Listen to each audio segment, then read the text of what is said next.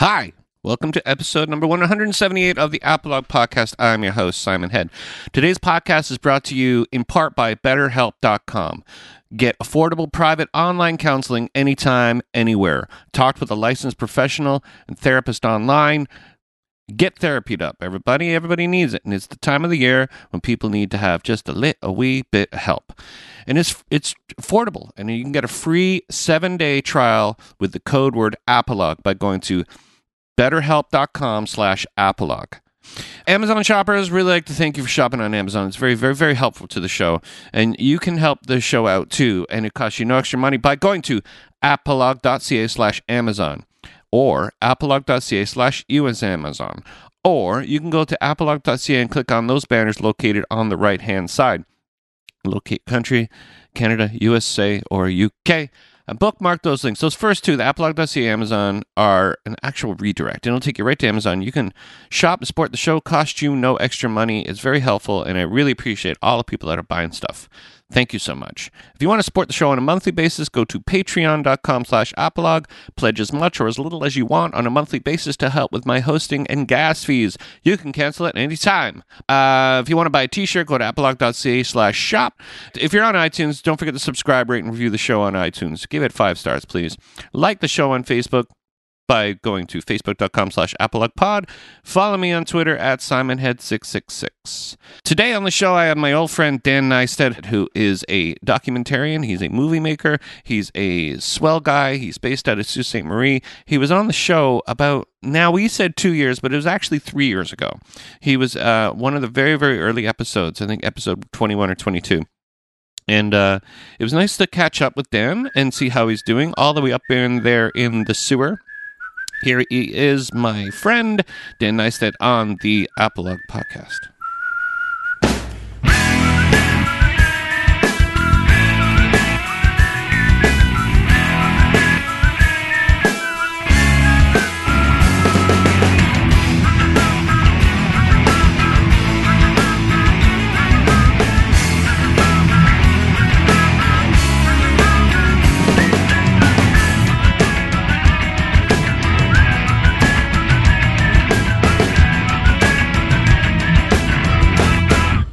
Recording? Is this live? Yeah, we're live Yeah. now. Here we go. We're not live to the world. We're live to me and you. We're lively. yes, we are. Has it been two years? I guess it's been two years. Yeah.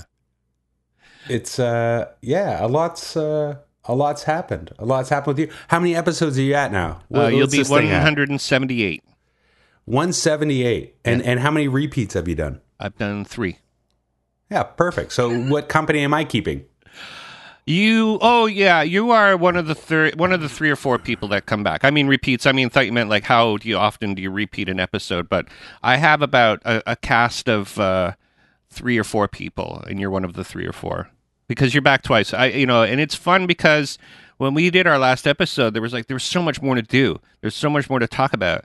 And uh, and I was relatively new to the thing, so you know I don't I'm not pertaining to be any better now, but but I do realize that the conversation part of this is the most important part of it, and we got to make sure that that this part of the show is sort of maintained. you know what I mean? It's not just a. So tell me how awesome you are, Dan. Over to you. Yeah, no, because I have nothing to tell you about that. I'd like to talk about you. I want to learn about you, but I know that's not the point of your show. But I'm ho- I'm I'm hoping to learn a little bit uh, as we as we talk here, as we rock and did roll. last time. I meant I meant to go back and listen to uh, the last time we chatted, just to make sure we weren't uh, doing a big retread. But um, but a lot has happened in the last couple of years, and a lot has changed, and. Uh, you know, a lot's changed. Uh, you know, I'm a filmmaker. I know, I know, uh, I, I know your show is geared a lot towards music, which I, I do spend a lot of time involved in.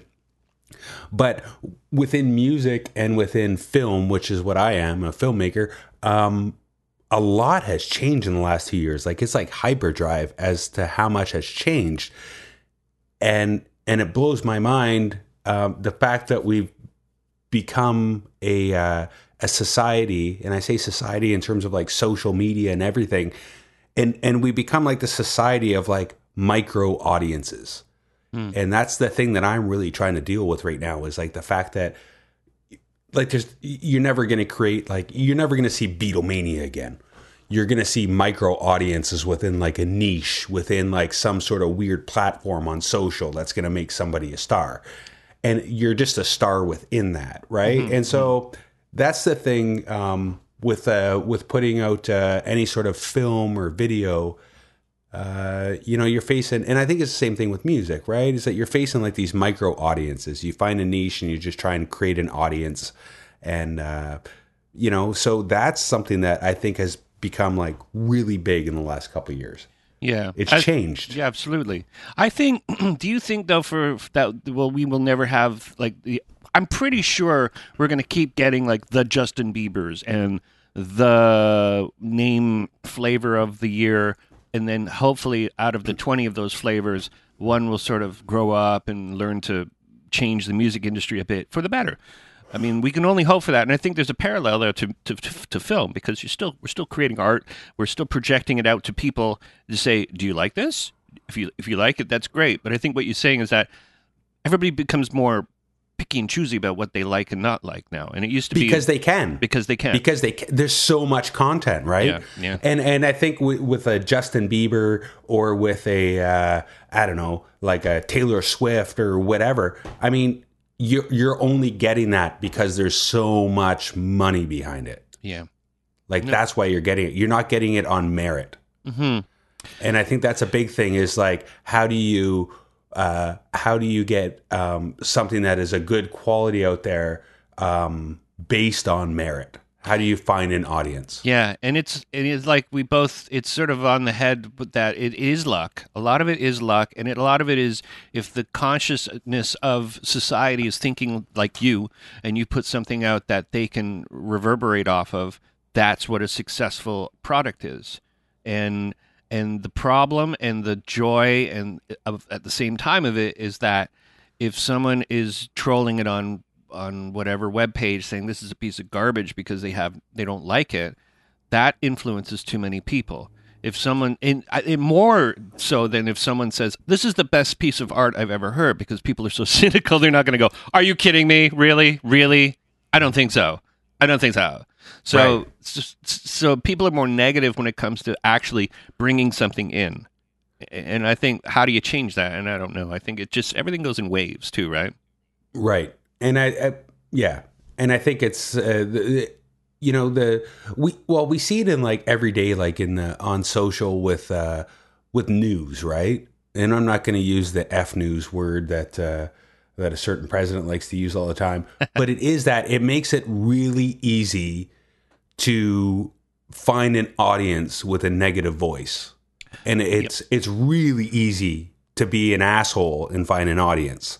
Yeah. It's really hard to be um to be an artist, like a true artist that's just trying to do something positive or something real or and, and to find an audience that way, I think. And that's a struggle that I think every artist, whether you're a, a painter or a musician or a filmmaker or or an author, it's just like there's there's so much there's so much stuff. Yeah. Like there's just too much stuff. Well, there's a long game and a short game. If you want to play the short game, then you better have a big fat wallet full of cash and, and money to do that, and therefore you will buy your way into it. And it's that's been since the dawn of time, and it's different now than what radio used to be. I think radio used to be like you get like a little bit of white powder under your bottle of Jack Daniels when it gets put on your desk, and then the CDs on top of that. That is now completely changed for radio, and I maybe I'm tuned out about the radio because I don't, you know, I'm, I'm not really tuned in. But I know a, a couple of years ago it was like if you want your band to be on this radio station, uh, well, our advertising time is X amount of dollars per hour or per minute, and Right. how long is your song? Okay, well that's like having three spots. Okay, so you buy three spots, and then you can have your space on on, on our radio show or station or whatever, and you want Right. that five times a day. That's like you're trying to sell foot powder. you know? Right. It's payola, right? Absolutely. It's the whole thing. A pay It's just another play. version of it. Yeah. Unfortunately, there's not such an easy thing. easy thing. There's not such an easy thing for uh, for film. Um, you know, that's not something that you can just go and do because there's there, there's a th- th- there's a different kind of corporate structure, I guess. Um, there's there's a lot more involved. But we uh, but we try. You know, this in the past year, actually in the past six months, it's ridiculous. So I spent the last twenty five years, um, coming up with ideas, uh, scripting ideas. You know, I worked with you in the past with your band, the Fairmounts, uh, doing a video, and so uh, so I've done like you know dozens and dozens, you know, probably close to a hundred videos, music videos, um, documentary films, worked as cinematographer, all this stuff. But the the, the thing that's like really um, changed, and the thing that's uh, really messed me up is the fact that I was out at camp last year and I just happened to film something. I filmed a moose in the water, and then a wolf came out and attacked the moose. Oh yeah. And I just happened to catch this thing, right? And now that thing has gotten like 5 million views on YouTube. Yeah. Uh, it's Even been Joe Rogan made these- Joe Joe Rogan. Rogan, yeah, Joe Rogan was a big fan of it, and he retweeted it, and and I've so I've licensed it to like all kinds of news channels. National Geographic just bought it, but it's one of those things where that just happened. Yeah. I had I had no intent of that. I literally posted that video so that my neighbors on the same lake as me out at my camp could see what happened, and that took off. And so that's another thing about these like micro audiences. It's like I ha- like I'm gonna be remembered now. Every time I bump into somebody, like, "Hey, you made that moose video." I'm like, "Oh man, like I made documentary films, I Yeah. like music videos, and that's what you're gonna. That's Yeah. what I'm gonna be uh, remembered for." So it it is a lot of luck. You mentioned luck earlier, and it, it really comes down to like luck and timing and how's all this working, right? also it's it's knowing when to um, benefit without being too hungry in front of people about using and using what you've got. And uh, that it sort of goes back to the long game that I was talking about. If you just keep true to yourself keep putting stuff out and it's good and it's always good and you know and, and with that you might put out something that's not that good. But at the same time it becomes a body of work as opposed to that moose video. So Right. When you when you as when I myself who, who who's an audience member catches on to something and likes what they see, I just sort of stick with it, and some of it's good and some of it's bad. My biggest example for video and music would be the Pomplamoose videos. If you ever watch any of those, Yes. it's fascinating to watch how they Yeah. work. And like I caught up with them what, eight years ago, six years ago, when they started when YouTube was kind of like newish, and they did new, awesome, crazy things. And then they got married. You know what I mean? So then it's like you're following along, not just about them as musicians, but them as as as people. And you know, and um, Jack uh, Conte just started like Patreon, and so like it, it, it all.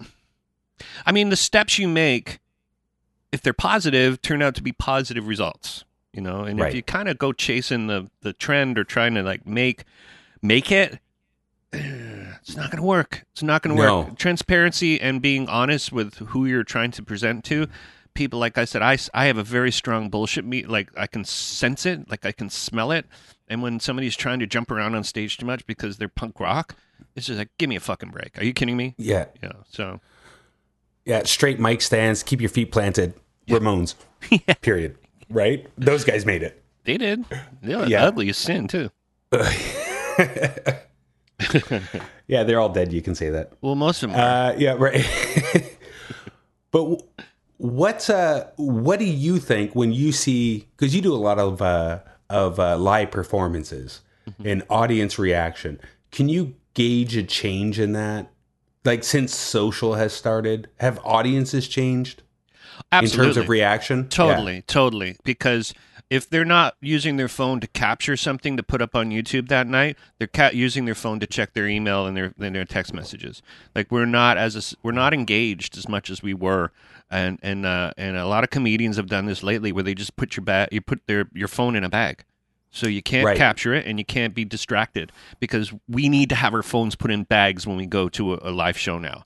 That's where we ridiculous. That's where how far we've come to now. We have to do that, and Yeah. it's going to start with, with. They're going to start with systems where I think they tried it, where you bring your phone into ACC or to a show that's very kind of whatever, and they'll jam your phone. They'll just say, you know, they did it at the airport around 9/11. Like if you tried to use your phone around the parking lot of 9/11, you got no service because they were jamming your phone because you didn't want anybody Right. to make any sort of whatever Same idea. They can use that just to keep the art within. They can do that. I'm pretty sure they can do that today.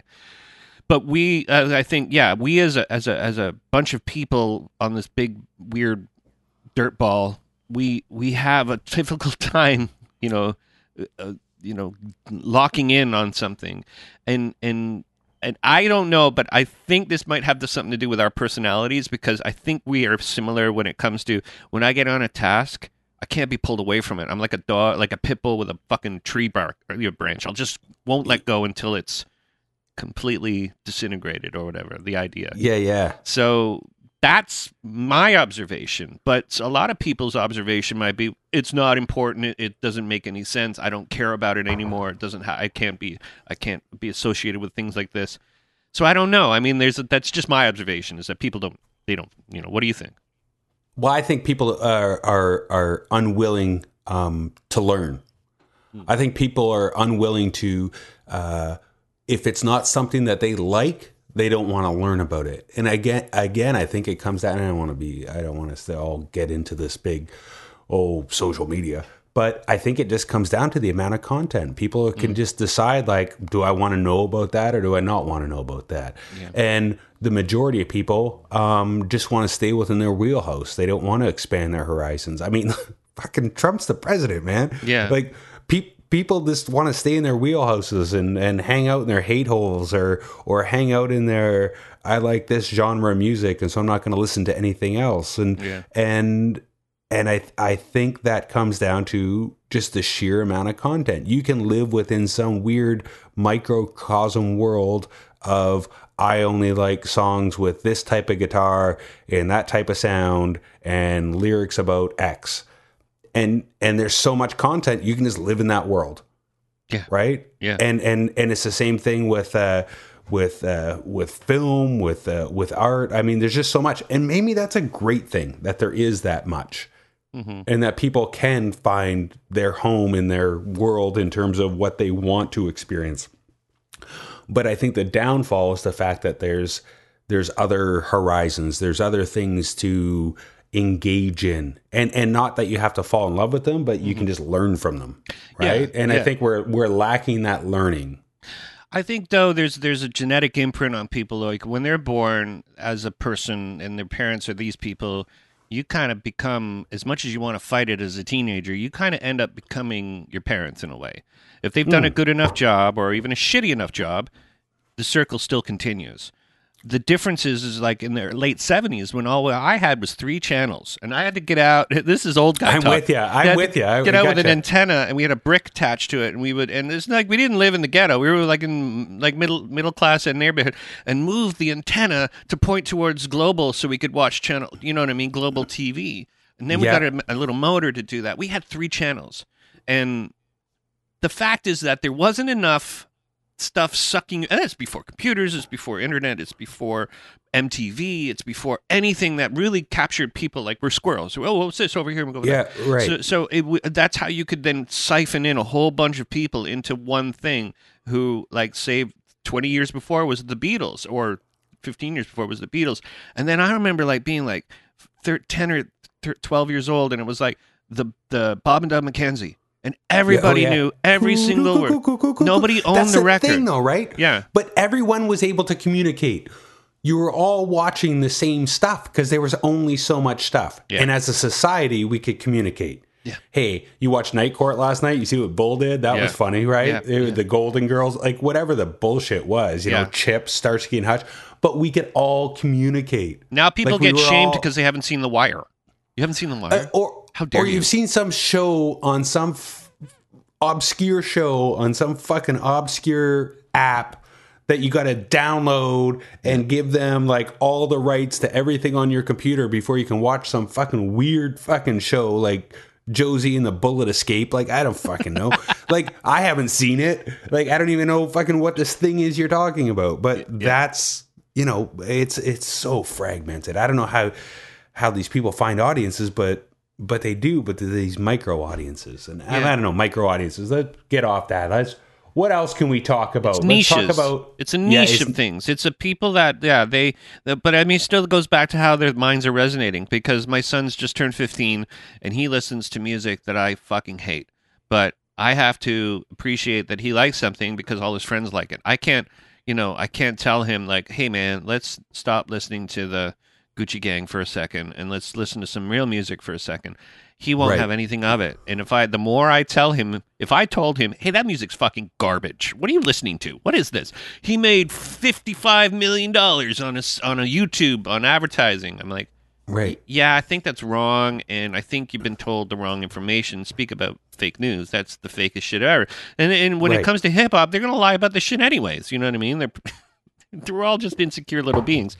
But Oh yeah, it's So- all rented cars and leased fucking mansions. Like Yeah, none of that's real. so I want to I want to try to uh, you know as my son is 15 to sort of give him his freedom and his like of music and maybe one day he'll come back around and start listening to Green Day again like he did at the start of the day cuz he want to be like his old man you know and and you know and I truly think though as a parent that kids aren't supposed they aren't really supposed to like you for a while and I I think that's I'm putting it wrong and I'm I'm, I'm- I'm actually here's another topic you have a young one too but I do. She's six years old. yeah, so she's not there yet.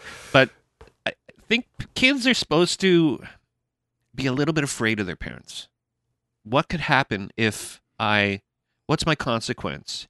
You know, and kids are always pushing the envelope and I appreciate that because then that gives them boundaries as to where they can go and where not go. But when when they when the when the when they're sort of like, "Hey, you're my best friend, Dad. Let's go do this thing. Let's do that thing. That's great. Yes, let's do this. Okay, but I'm still your dad. And if I say this is what what's going to happen, this is the rules. And I don't really need to explain myself all the time, every little reason, because there's a thousand reasons why I don't want you to run outside not wearing socks, to jump on the trampoline at minus two. You know, there's there's a plethora of reasons. Yeah. You know, I'm sorry, I'm ruining your day, but I'm projecting now. But but I think I think there needs to be a little bit of accountability and a little bit of shame in parenting, and and and it's and it's I've said this I've held this flag for many many years now, and I don't know it doesn't really get a lot of positive feedback with people because you know it's obvious because I worked at a university for ten years and it'd be kids sort of just super self entitled, especially artistic kids. Not autistic, artistic kids are just little narcissists, you know, and it's tough to get them wrangled in to sort of have any form of empathy that that we need in this world. I mean, it's, tr- it's Right. very tricky. Yes. They, the, they, the, ev- you know, you get to that age, and we were all at that age where, like, you're right. Like, I'm right. And, and, and, and, and, and you're, you're just, you, you just don't know, man. You just don't know. And it's like, no, no, like, I know I have experience and you'll learn. Yeah. Uh, but yeah, no, with you know, artists in in uh, you know when you talk about bands, and I've played in bands and I've been around bands. Uh, you do get them where they're in their their genre Mhm. and their niche, and that's like the only cool thing. Like, oh, you don't play like shoegazer emo, you know, six string with only four strings and they're tuned to like some weird thing. Well, no, no, you just don't understand music then. It's like, no, no. Mhm. I, I get it. It's just it's there's more. Yeah. There's more. And you Well, gotta yeah. learn. Go ahead. Go ahead. Right? So you were in the middle. No, no. I Yeah. just I, I just think I just think that everyone gets um everyone gets like kind of like pigeonholed by themselves into uh a, a genre or a style. And I find like I spent like 10 years where it was just like pavement, Sebadoh, Dinosaur Jr., you know, maybe The Cure, and on a bad day, Depeche Mode. And those were like the best bands. Yeah. That was it. And now I find as I've gotten a little bit older, and I always listen to different stuff, you know, from glam rock to punk to whatever. Um, but I find as I've gotten older, I just want to know more. Yeah. Like I just want to, I want to listen to a, a classical album just to see if I can figure it out. Well, see, yeah, but you're a rare you're a rare breed because a lot of people they are not trying to find new trends; they're following the trends. So, for instance, Right. if uh, this this is the flavor of the week, all right, let's let's listen to that until I don't like it anymore. And then what am I supposed to listen to now? Oh, what am I, what are you wearing over there? Oh, okay, well, oh, I like that, you know, and then we all are guilty of that in to an extent, you know, where we sort of look at something Absolutely. and want to emulate or sort of uh, recreate something in a way that, especially with art and fashion and whatnot. That's why we all looked like the same when we were in like in the mid '90s. We all had our flannel shirts, and hey, you got one on right now. Stuck There you in go. The, ni- stuck in the '90s. Look you. Yeah, I'm stuck there, man. stuck. I feel that the as you get older, I totally agree because when I was listening to what was considered commercial radio for so many years driving into work, I kept hearing the same songs. I'm going, why? What the fuck is this? Like, and so I started regressing back into like later, later, later times before I could find something that I could really associate myself with. And a lot of it's the stuff I heard once or twice, like in the early '80s or whatever, you know, and or in the early '90s or you know. And I think there was a time in everybody's life where it's like you listen to something and it's just bleeps and blops and weird, and you're doing this because you're challenging the people who are listening to it with you to get it. And Oh yeah, yeah, neat. Yeah, yeah. I, I hear you. do you get it? I yeah, yeah. Yeah, I get it. Do, do- do you understand it? I don't want to tell you I don't like it because I don't want to offend you. But that's how you know what I mean. Like that's how Yeah. I remember. And there's two sides of that. I remember Yeah. being like a kid and being like in high school. A, a kid. I remember being in high school and being at a house party, and everyone was doing psychedelic drugs, and we're on the basement of this party, and everyone's uh, we're watching Pink Floyd The Wall, and everyone's all fucking gooned up, and we're watching Pink Floyd The Wall, and it was like almost a 50-50 split, if not like more skewed than that, of people who were like, I love this music. I love this film. And on the other side, it was a lot of people being like, this film sucks. This music's horrible, but these drugs are great. right? Yeah, yeah, yeah. And it's like, it's like, well, what are we really like narrowing down to here? Right? Yeah. I remember like the first time I heard a song and I was like, I love that song. Yeah. I, I was probably like uh, 13 or 14 years old, and my brother Gord had uh, had the record player in his room. He had like the good stereo, and he brought me in. He was like, "Hey man, like check this out, Dan." And he put on uh, the Cure, uh, Japanese Whispers, and and he played that album. And for the that was the first time in my life I'll never forget it, where I was like, "This music's awesome. I connect to it. I understand it. I don't know what it fucking means, Mhm. but it's important to me." Yeah. right? Like I got that it was like important. And to this day, if somebody says like, you know, top five albums, like I always start with The Cure, Japanese Whispers. I'm not like a huge Cure fan, Mhm. but I connected to it. Yeah. Like it made sense. And I think that's, you know, unfortunately, there's kids out there um, that listen to uh, sample music. Not that there's anything wrong with that, like hip hop and rap and stuff. And uh, and they connect to it. And I think it's great to be able to connect to something. I just think it's a shame that it's not, uh, um, in my opinion, uh, somebody that actually like plugged in an instrument, learned how to play the instrument, Yeah. and strum the instrument. yeah, Uh, that bums me out a bit. yeah. My, But my daughter, my six year old daughter, uh, she doesn't like the the beats and stuff. She wants to hear like crunchy guitars and stuff, you Yeah. know. And uh, that'll change. I know that's unfortunate. There's going to be a lot of, and Well- I'm not looking forward to that. Yeah, for sure. I think. But I'll support her. yeah, yeah. But I feel that uh, when you know you is it your older brother, or younger brother? Oh, obviously, older older brother, right? Gordon? Older brother, yeah, I'm So- the youngest, yeah. So when you have that special moment, and although you, you you probably were at different age, obviously different different like spots in your life. Obviously, there I'm I'm I'm really I'm I can really feel that it it was the location and the situation and the scenario, then the music. That's sort of like for me. That's my observation to stuff because it happens to me too. I remember listening to um, "I Got You" by Split Enz in like 1970, Oh yeah, nice. The 78. Finn brothers, yeah, on the yeah. radio on on AM radio. And I listened to that and I go, this is the best song I've ever heard. I don't know who this is. I love this song. I didn't even know the name of the band all the way up until like when Crowded House came out. I'm like, hey, that's the guy from Split Enz. You know Yeah, what I mean? So then.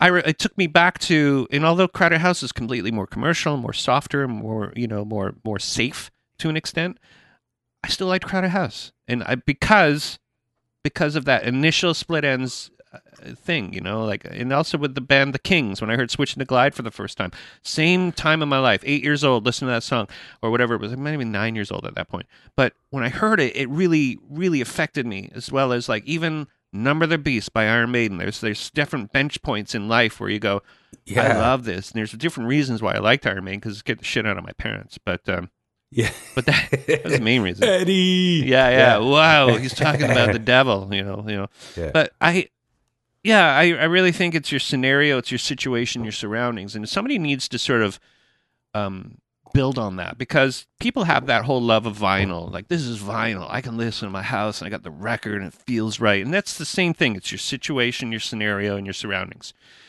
Well, scenario and surroundings are the same thing, and then the music.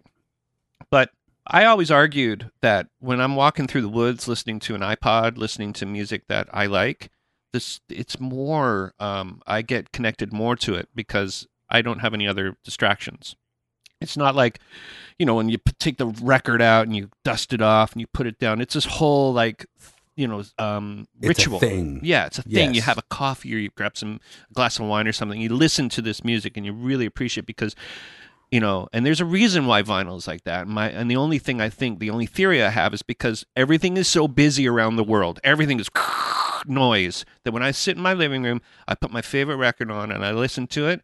I have this switching off period, and that's it. I don't need to worry about what's happening outside the world. I'm in my room, and then Right. that's it.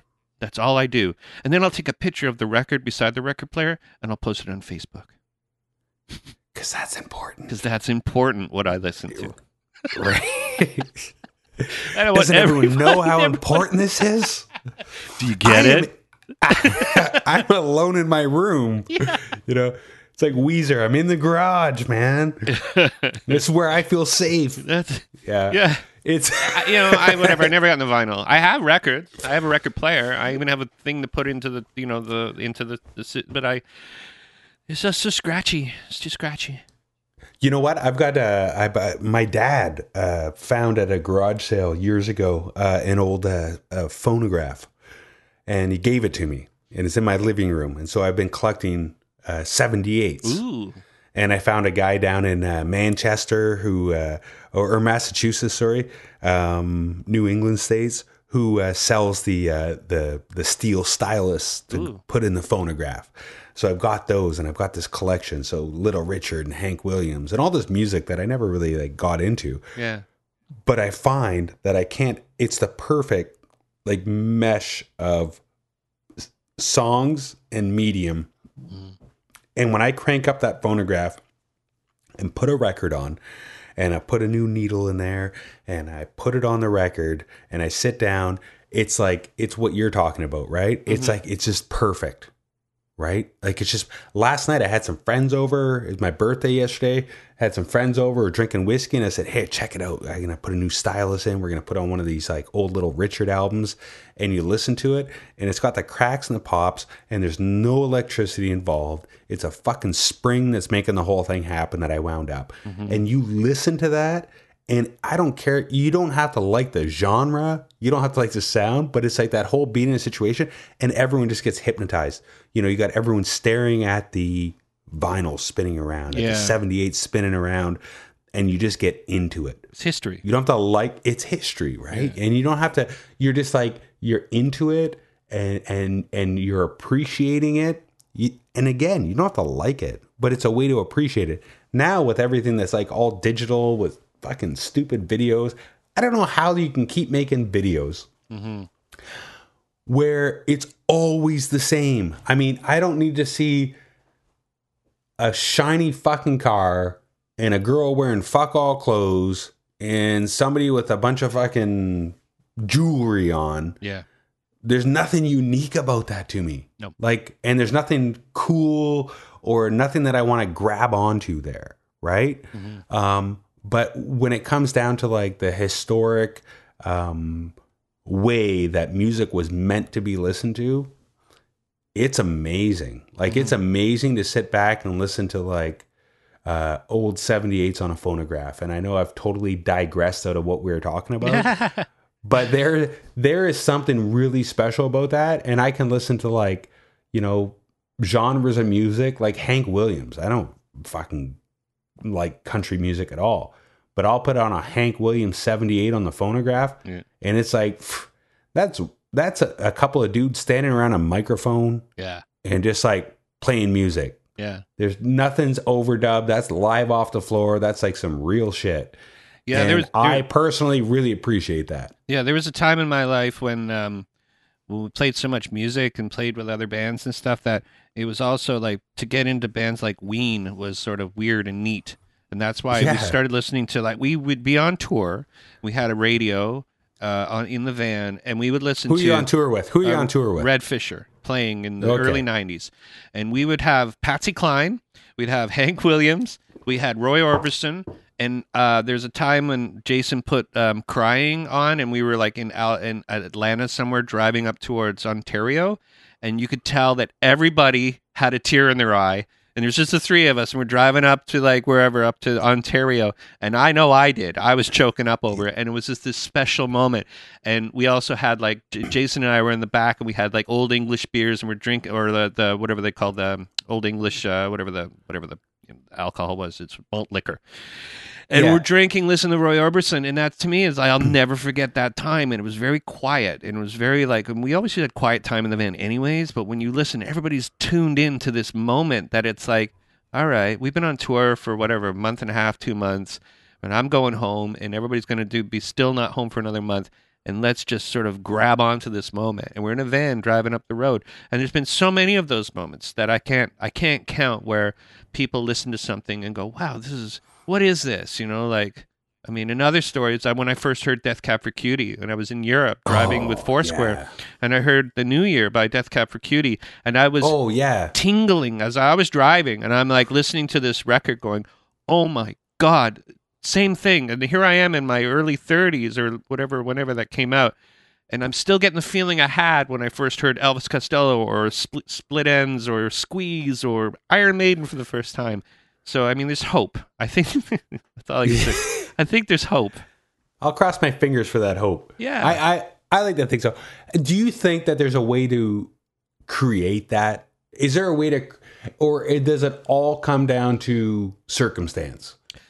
I believe it's uh you can you can try to engineer anarchy and it will never ever work in your favor. You know, you'll still get anarchy, but you won't get what you're really trying to fight for. A lot of people do like isolation tanks and things like that where they can float in water and feel like they're Yeah, yeah. actually outside. I've actually done that. I've It's never done it, but it sounds Oh, super weird. fun. But but there's there's ways you for instance you have a dinner party with some friends and and then you'll and it'll be the best time and everybody's laughing or have a party and everybody's having the best time ever. And you go let's do that again. Let's have all those people over again. Let's have the same. Nah never the same. Not gonna work. not gonna work. And there's you can No. try and try and try to make and engineer and recreate something that was magic the year before but you have to take it when it's given to you because it's not you don't try. You don't make you all make it together as a group but you don't you can't like fight for it you know Right. And that comes down to like what I do, right? Yeah. So like with making videos and stuff, it's like the song exists. The band has uh, spent a lot of time writing a song. They've played it live. They've gone into the studio. They re- recorded it, and then they come to me to, to create, you know, to create the aesthetic mm-hmm. of the sound, right? Like, what are people going to see? Yeah. What are they going to remember about this? And that's like a really tough job to like, you know, come to like some sort of like an understanding as to what does this song look like. yeah And bands, I find bands a lot of the time, they don't think about that. And then so it comes to me and I have some kooky idea and and a lot of the times they just go along with it and then afterwards I'm like, ah, that wasn't I wish they would have like fought that a bit more. Like that Mhm. you know, that was I had an idea about I've had I would say 90% or 95%. I've only had like one or two music videos that I've done where after the fact like a year later I go back and look at it and I'm like, "You know what? That wasn't the right aesthetic for that song. Like mm-hmm. that wasn't proper."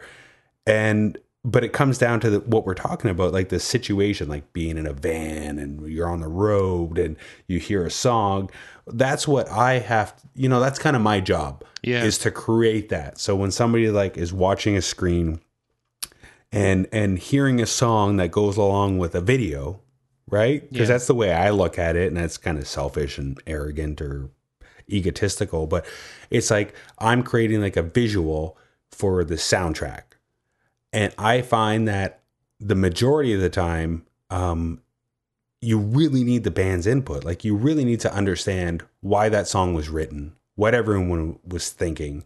Unless it's like a, a simple, well, you know, like the the Fairmounts video that I did with you, um, that was kind of easy because of the theme of it, right? I, Yeah. I don't want to go to the hospital. It's performance video, too. Okay, Yeah, yeah. yeah, and and we're gonna do it live. But you know, I work a lot with like Frank DeResti and the Lake Effect, and the Shannon Moan Trio, and Dustin Jones and the Rising Tide, and it's like trying to create that aesthetic to go with the song.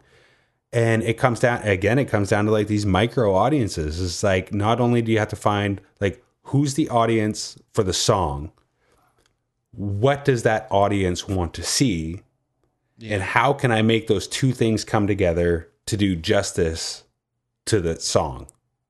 Yeah. And how do you create magic? How do you, you know, how do you create this magic based on your vision? And Right, to make it memorable. yeah, to make it and interesting, not and unique, uh, unique to the Right. song. And you know, I mean, there's moments I see like the Shannon Moan video with is it Old Blue House. What's that? Oh, blue sofa. Old Blue Sofa. Old Blue House. the one on the train. The one on the train when she almost falls out the train. And Yeah. and I'm watching this going, you could tell in her face that she just went across a bridge hanging out of a train. And her I think we spoke about this last time, but it was still needs to be noted that that's a moment captured that in a hundred million tries that will You'd never never, that, that. reaction on her face will never ever be created again because Yeah. you could tell like wow i really i went out there and it was and you let it on just a little bit longer than it should have when she when it went across and you could just see in her face like holy shit Right, that was a moment. That's a Absolutely. I remember cutting that video a and being moment. like, "Wow, I got to leave that." yeah yeah so yeah, and, and it, it all how you know the other thing i can really sort of compare it to is when you have a recording session and everybody comes in knowing all the songs. Well they might have been in a you know argument on the way in. They might have had uh, problems. They might have been late. Somebody might have been might have been some other problems that the band's had from the weeks before. And they come into a room together and they're all like pissy you know? And then it's like well how do we make art when you guys are just not even really trying to communicate with each other or you have all your other weird isms. So trying to recreate them trying to create the music with that in mind is where age comes into effect. Because if you're older and you've dealt with all this bullshit in your life and and that you know you come into the studio and you're like yeah fuck he's late he's always late who cares? You know and then you you crack out some great songs and you have you take it for what it is as you get older you can pacify this inner bullshit that you live with as a musician or as a person. So you can sort of oh you know i'm here. I'm here to have a good you know to record to make some music and have a good time doing it. And you can't get that. When there's something's wrong with a band in their mid to late 20s you can't get that back. You might as well say go home guys. Deal with your shit and come back and record. Yeah. but anybody over the age of 30 or 40 they seem to have it under control you know just for where What- they are with life. And they and they understand their uh, their job and their place and this you know that I was just talking to uh, my buddy Trevor last night. We were talking about that about how you get to an age and you realize it's it's your job. Yeah. Whether it's music whether it's anything whether it's like construction you, you just at some point you just decide like you know what? I'm gonna leave the bullshit aside and just do my fucking job. Yeah. Right? Yeah absolutely like I'm here to fucking play the guitar or I'm here to fucking hammer the fucking nail. yeah Like that's my job. And once I get my head wrapped around that, then there can be passion in that. Yeah, yeah, for sure. Be- well, I mean, uh, the way I think I was reading it from you is that some people say, you know what, I play in this band, we play the same songs all the time, and you know what, I get a paycheck, and this is okay. And I've interviewed people like that who do. That's why they do side bands or where they, they do side projects, is that they can actually Right. reintroduce themselves into uh, other, playing with other people. Because some of the guys I interview who say it's their job are are like, well, it's really tough to quit a band that's already established. And we all know that, you know, like so Right. it's like if you have a job at a construction firm and you're working 200 days a year banging nails, then you better get over it because that's what you're going to be doing and you know, so that's the part too. But it shouldn't kill your soul. And when you say passion, I- came around to the part that said that's that's true. You need to you need to find other things in life that make you happy. And if you just play guitar in a band, take up painting. If you uh, just paint, play the guitar. you know what I mean? Like, yeah, yeah, no, you know, right find on. new things. You know, because perspective with perspective opens up new avenues to whatever you're doing as as a musician or as a person. You know, and is such a fine line between um, the guy who who played in a band and goes and works in an office. That to me is that's given up. That's to me that's just given up because I still think that you know although that person is probably making more money per year or, or, or maybe happier. That's maybe what they want. But for me, if I you know if I actually just stopped playing music to go work in a building in Toronto, I wouldn't feel like this is my job. I'd feel like that somehow I failed something somehow somewhere. You know, like what happened, and you can't you can never figure out what happened because the, all the decisions you make in life end up where we are right now. Here we are. You know, Right here we are. Yeah, and and I think it a lot of that is um, the idea that you're pursuing. So if you're pursuing the idea of I want to be rich and famous, then that's different than the idea of I really want to create art. Mhm.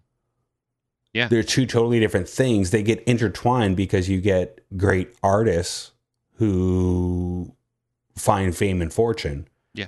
By accident. But b- yeah, exactly. By luck, by accident. Mhm. But what is it that you're actually trying to achieve?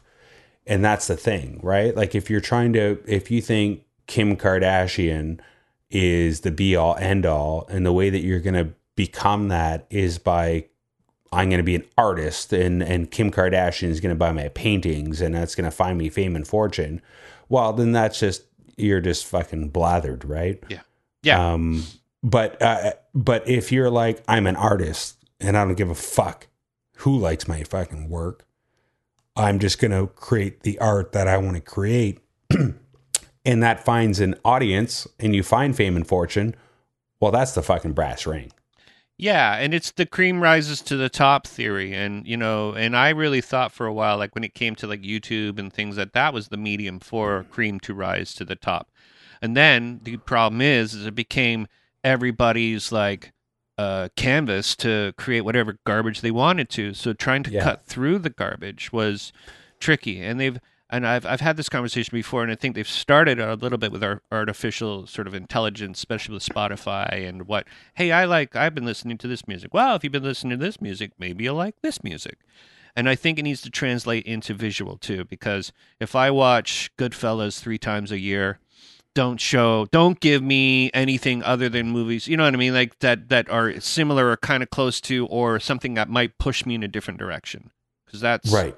I want to have a bullshit uh, filter on my. Uh, uh, I want to see this in three years. I want to see. But wait, are you saying are you saying that you want to be stuck in that? no, no. I wanted someone to gen- gently pull, push through whatever like sound, what is similar to what my aesthetic is, not to Hmm. what what I what I like, but what who I am as a person. So if I listen to, um, like I said, if I watch a movie and there's uh, there's a, obviously a thousand independent movies that are Goodfellas, or there's a, or similar, or I'm not saying just that genre. I'm just saying Right. that aesthetic, that type of movie. Right. I don't want to have a guy falling off a ladder every two minutes on YouTube because that's just that's where we're going. I want to see stuff that's more intelligent. I want to see things that are well better thought out. And I want to have a venue and an avenue for that to rise to me, as opposed to me searching through a thousand fucking cat videos to get to something that's actually you know and then there's always that dreadful youtube spiral we end up why is why am i watching a guy jumping off a building what happened here Oh, it's Well, a how did i get fucking rabbit hole, man. How did I get get here? into a rabbit hole?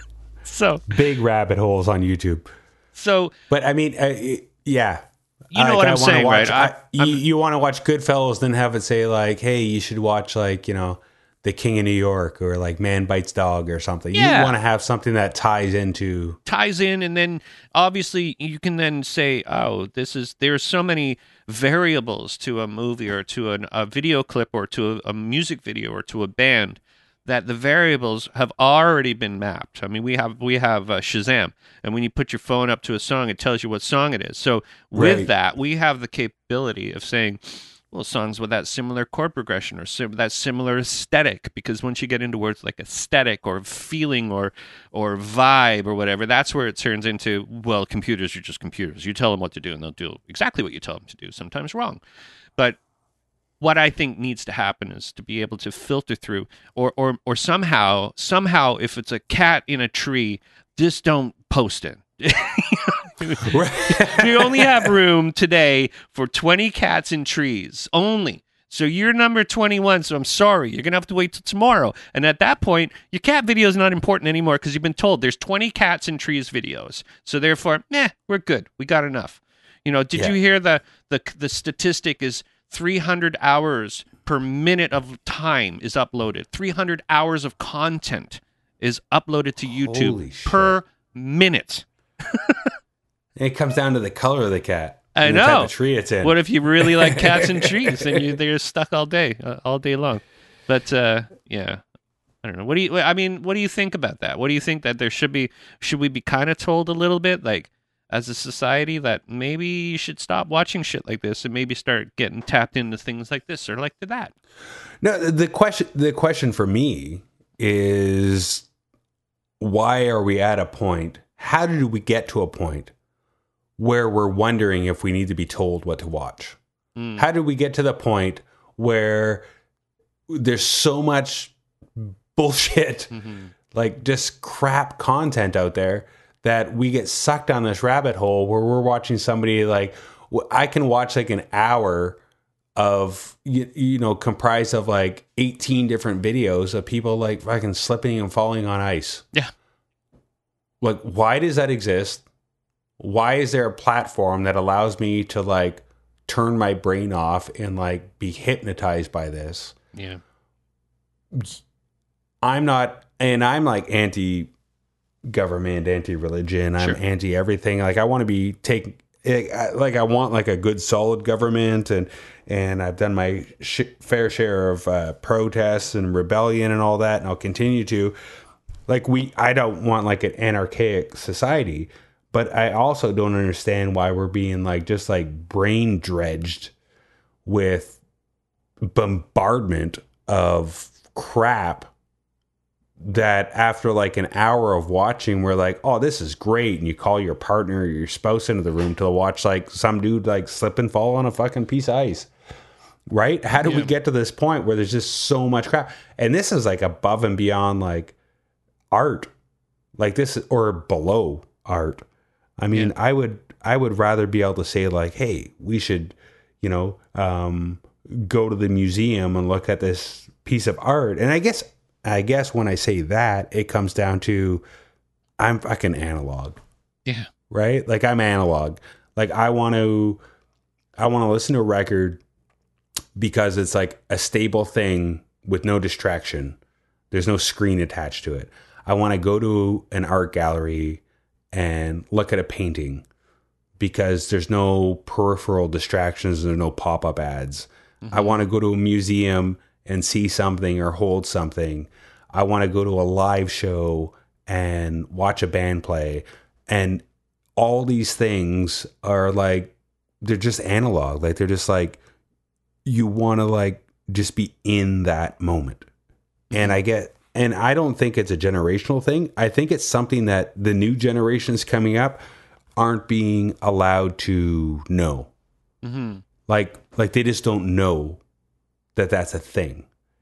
Because if i can go online and look at every andy warhol painting on my gamma ray screen beaming back at me why do i need to like travel somewhere and pay an admission to go into a sterile environment to stand in front of one of those paintings? Hmm hmm and I think it's really important to stand in front of those paintings. I think it's really important to stand in a room full of people who are all clapping and cheering for the same band. I think it's really important to be in a theater with a bunch of people and you all gasp at the same time at, during a movie. I think it's I think it's really important to have those communal experiences. And I think that we live in a society that's um, or in a time. We live in a time where that's being kind of diluted and made unimportant. Everyone can be, you can be your own self. You can sit in front of your computer and be whoever you want to be. But it's like, you need to be with other people to really appreciate something. I agree. You need to be you need to be in a room of people all listening to the way that a band performs a song and clapping together to really understand that song. If you're sitting at home and the song pops up on your Spotify and you're like, "Hey, this is kind of cool. I'll turn it up a bit."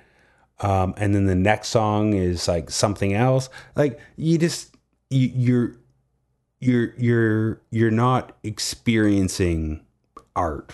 yeah. You're just hearing shit.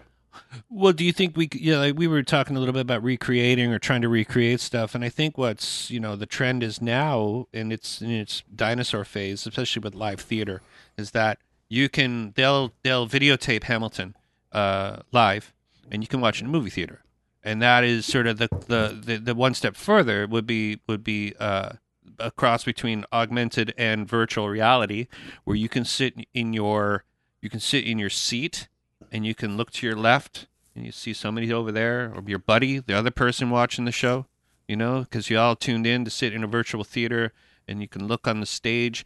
You can almost smell what's happening. You can see the spit coming out their mouth as they're speaking.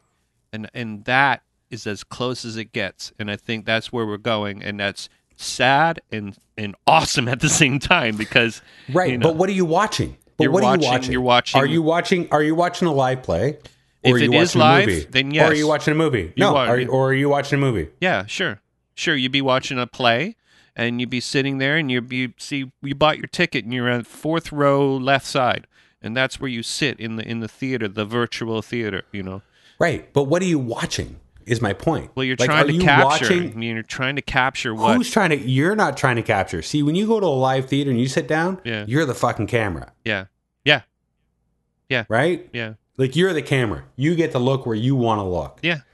But when you go to like one of these like watching Hamilton in in the local theater, mm-hmm. You're told what to watch. that's not live theater. No. That's like a really shitty movie yeah, of Hamilton. yeah, Cuz I want to watch I love I don't know why, but I love when I go to the theater, I love watching people walk on and off stage. yeah. Like when they get to the wings, I'm like, wow. Yeah. Like like this is like this is like happening in real time. I love going to theater. I've actually been involved in some like local theater uh, set design kind Mm-hmm. of stuff. Um, I love watching that. But when you go to these things, it's like, is this a live play or is this like a Yeah. really shitty rendition movie adaptation of? yeah. and and again it comes down to it's just like it's so easy to create content it's so easy to create um subpar material Yeah. i think live theater should be live theater. I love the fact that people who can't make it to new york to see a play can go to a theater and watch it but i think that people are very distorted to walk out of that theater and mm-hmm. claim that they saw hamilton on broadway. Now, but I mean, my point was, is what if somebody stuck a pair of virtual goggle, uh, virtual rea- reality goggles on you, and you were sitting there and you were in the space, like it was that close now that when you look through these virtual reality goggles, that it's you move your head and you're looking and you can still see what you want to see. Therefore, you then become the camera, like you were saying, and therefore, but you're not there. I know you're not you're there. You're not feeling. You're not feeling the emotion of it. Yeah. Uh, when that person beside you, um, you know, you you don't feel that uh, organic um, connection to those around you. Mm-hmm. I think it's great. I think it's unfortunately like the way society's going. Um, but I would personally, I would much rather be in that theater. I would much rather be able to smell, taste, see, feel that environment. I want to I want to experience those um, actors on stage. I want to feel uh, the fact that like I can get up afterwards and like shake hands or hug the person beside me and be like that was amazing. Um, I don't think I should be able to sit. I don't think it's right to sit in my boxer shorts in a lazy boy eating cheesies and experience a Broadway show. but what if you had a virtual tuxedo on? Well, What if you look again, at you? it's go, all. Oh man, I'm dressed again, great. all- Look at me. I'm a million bucks. But No, it's the- the- the whole conversation is- not real. The whole conversation started as how, how can we recreate? How yes, can we exactly. recreate? And that's, where, we, went. started. We digress. Yeah, yeah, no, but that's how we started this thing. But I mean, and you know, and I understand. You know, your point is well, and and and it is actually felt at this side. But what if someone could fool you to the point? You know, I know it take. We're not there. We'll be dead and gone before we're like the Matrix. But it's going to be like that. We're going to be in buckets of water. And we're going to be sitting there going, "Whoa!" with these goggles on, going, "Look at me! I'm having a great life." You know what I mean? And and that poor what if chump is we already are? we could be right. This could be happening. We don't know. we just haven't woken up yet. Matrix is No, real, man. I- yeah, let's not go there. Yeah, I just, you know, I just think if if society is not going to be like, we're not going to be pulling. Well, we might be pulling covered wagons across North America, foraging for new lands. We're not going to be doing that. We know where every little square inch of the earth is right now, and when and if they switch all the lights on. Then we can talk again, but it won't be through this medium. We'll have to somehow, some sort of like a pigeon, or like you know, with our conversations, we'll have to go, and people will be subscribing to it. I am digressing. we'll stand in front of each other, That's right. But I mean, in front of an audience, and have a conversation. Like Yes. even this, right? yeah, yeah. Right? Like, why can't you know? Like, I think that somebody listening to this uh, might be entertained, might be a spark to have a thought. We talked about some different bands; they might be interested to go out and listen to these different bands. Um, but it's a different experience, and all of us would gain more if we were actually in the same room. I agree. I agree. But for the budget on this this podcast, I I, I can't afford it. Neither can you. No, You know what no. I mean? So that means you get one or one or two episodes a year because ninety percent of it is online. You know. So and and I think we had this conversation last time, and I know I have it pretty much with everybody, but we're at this part now with with communication over the internet where we can almost almost have a real time conversation. Do you remember what it was well, like eight years ago where it was like, and then I'd say something, and then, oh, okay, and then and then the communication. But we're at this point now where it will be simultaneous communication, speaking over each other, and having a real conversation. And I'm waiting Yeah. for that time. And I really think we're only about five years away. I really do, based on how soci- I'm technology's taken off and how things are sped up. I, Well, this is crazy that like we're sitting here. Okay, so if you're listening to this, you can know that Simon and I are both sitting in front of computer monitors and we have video feeds and we are looking at each other. I can see that Simon's wearing uh, an Apple Watch and he's got a mixing board to his right and and he's got a computer to his left and I can see like everything that's happening. I can see the color of the room he's in. And this is all real time. yeah, It is like we're hanging out. yeah, yeah, And I think my daughter, who's six years old, uh, when she FaceTimes with her grandparents that live out of town, like she FaceTimes her, her grandpa all the time. And that's her reality. yeah. Like I'm hanging out with grandpa. And Yeah. I think we are like getting to that point where, but again, it comes down to is this Okay. what we want? Yeah. Is it okay? Is Yeah. this what we want reality to be? yeah. Yeah. Or I mean, it's an awesome thing that we can do this. Yeah. Uh, I just find that it's very um, like I would much rather like finish this interview and like reach out and shake your hand and be like, "Thanks, Simon." Yeah. One day there'll be a Rather fake than- hand coming out. We'll just, uh, you know. It is, yeah. It'll be that way. I mean, I mean, it comes to the day where you're sticking a fake hand out of my computer monitor. You're not going to be shaking my hand. I'll tell you that much. you know, someone someone told me like, you know, what's going to push this technology along is definitely porn. Is definitely porn's going to push this along. Porn's at the forefront of every technology. DVDs, they figured it out, man. laser they figured it out. Yeah. Yeah, yeah, definitely. Well, um, speaking of which, of live shows, I have to, uh, I have to go. Where um, my venue is doing a Tom Cochrane show tonight, so I have to go uh, take. my- Life is a highway. I want to ride it all night long, baby. I didn't really want to Yeah. mention it, but I figured it'd be funny because we talk about all these amazing things, and then we have a Canadian icon who I'm going to be shaking hands with in the next couple of hours. So, uh, That's awesome. yeah, so it's interesting. Does he do the Does he do the old stuff? The uh, Yeah, the, it's the Red uh, Rider reunion, man. Yeah, Red Rider. Oh Yeah, yeah, yeah. They do all those old tunes. That's awesome. Yeah, Lunatic Fringe. That was a fucking great song, though. You can't. It was, man. You can't avoid that song. I remember. Remember that show Rockline? It was from New York, and it was a it was a live show. They do interview shows. Well, I listened to it the night that John Lennon was, uh, the night before John Lennon, or the night John Lennon was um, assassinated, and Tom Cochrane sang "Lunatic Fringe" with the music in his headphones, and so it's his voice singing "Lunatic Fringe," and it's like very heavy. and if you can find it somewhere, it's super amazing. I think the show was called Rockline. And uh, I'm, I, I want to Huh. ask him that if I ever get a chance to meet him. I was trying to get him on the show, but it was like, you know, he's a tough guy. He's a tough cookie to crack. So, uh, or tough egg to crack. So I want to, you know, you know, But he's a good guy. He's one of those guys that's like the uh, the uh, underrated icon. He's Oh, yeah. like you know, like he's like right up there with in terms of like his career, the songs, um, the craftsmanship of his songs. He's right up there with like Cohen, Totally. Rush, Yep. uh, you know, tragically hip and all that. Yeah. He's like leaps and bounds above like, you know, Bryan Adams and stuff.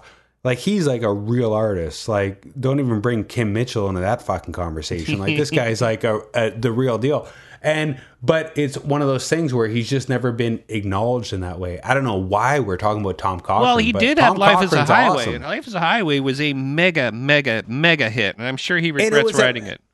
It's a it was a mega hit, and it was like his worst fucking song. Absolutely. Well, Yeah, isn't it always like, the way? I mean, I mean, oh, like yeah. Buddy Holly by Weezer. It's not their best song. no. Their biggest sing, one of their biggest singles. Crack uh, pipe. And was it, was mean. it was it was it the fact that Buddy Holly was a great song, or was it the fact that Spike Jonze made a great video, That was a great video. Fuck, that was a great. I forgot about the video, the Happy Days video, right? It- Yeah. which made it a hit? This is bringing it around, What man. it We're hit? bringing it It- around. Bringing it around, man. I'm telling you, we're closing it out. But was it the song or was it the video? I what think made it was. it a hit? uh, yeah, I mean, I uh, point and note it for sure. I mean, like that's a great Yeah. video, and people really tuned in on that video because it was like doing things that you're like, whoa, that's. I remember when Spike Jonze could not get arrested for making any video anywhere. Remember he did Oh, his yeah. uh, what was the video where they're they're street dancing? Um, oh, in front of the movie theater. Wave you like I should. Um, Yeah, it's like Daft Punk or like uh, that, Chemical yeah. Brothers or something. yeah, and he just Yeah. uh, he was like, oh my god, fascinating. Hey, never mind. Let's let's let's bring this right around and around. Mhm. If you want to see something really fucking cool, have you seen the new uh, iPhone commercial that Spike Jonze directed Nope. With that FKA Twigs? No. That'll blow your mind. yeah, Just came out. That'll blow your mind. Yeah. Watch that video. we'll do. Well, hey man, Um, I was really hey. cool, man. I, uh, I, I, we should do this more often because uh, I like talking to you, and you have great, you know, uh, an understanding that uh, a lot of people, and especially being your location alone is being in the middle of. You're basically in the middle of nowhere, and you're making I'm art. in the middle of fucking nowhere. If And you look on a map of North America, you see the Great Lakes. Point to the middle of that. That's where I am. yeah, Sault Ste. Marie, Ontario. yeah, and you're doing something that.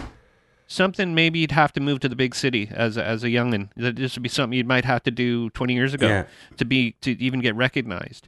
And so maybe I lived in the big city, and I and I and I I rushed out of that. I didn't Yeah. enjoy living in Toronto. I lived there for like ten years. Yeah. Lived in London, Ontario, um, and I just I I I wanted to get to where I was. Uh, comfortable and that's where i was born and raised and think what you want about that but i'm comfortable here i can uh, go out and uh, any room i walk into i know at least one person um, and i you know it comes down to i can create the art i want because i know who i am and where i am and Yeah. i'm not being uh, influenced by uh, distorted bullshit Well, I know, but I mean, it does kind of go back to what you're saying about, you know, being plugged in and, and things like that. Is you don't have to be. I mean, maybe it's a little. It's the conversation we can have the next time, but you're you're doing something. You're plugged into a, an art stream that might not necessarily be noticed 20 years ago based on what technology had to offer.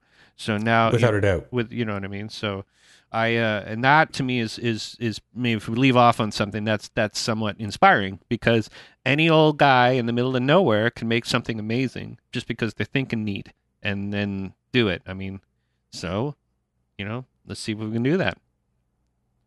i'm with you on that Cool, man. thanks buddy thanks, buddy. you're cute You're we're, cute. we're in audio do you does everyone know how cute simon is Eh, you know, no. Simon, thank you so much. I appreciate you reaching uh, out to me. I will talk to you anytime. Yeah. And uh, I, I want to make another music video with you. Cool, man. Well, I got a new band, and we'll talk about it later. Love it. All right, buddy. Okay. And that was my friend Dan Neisted from the all the way up there in the sewer. He is a good guy, and uh, go check out that moose gets attacked by wolf video. It is pretty pretty awesome. Cool thing. He does drone stuff. That's kind of a neat thing. So thanks so much for listening to the show. Don't forget to go to betterhelp.com slash apolog and enter the code word apolog to get a seven-day free trial. Get affordable online counseling anytime, anywhere. And um, thanks to all those guys shopping on Amazon. It's very cool. Let's uh, thank all the patrons. And let's thank, let's hear for the boys. It's a song you can dance to.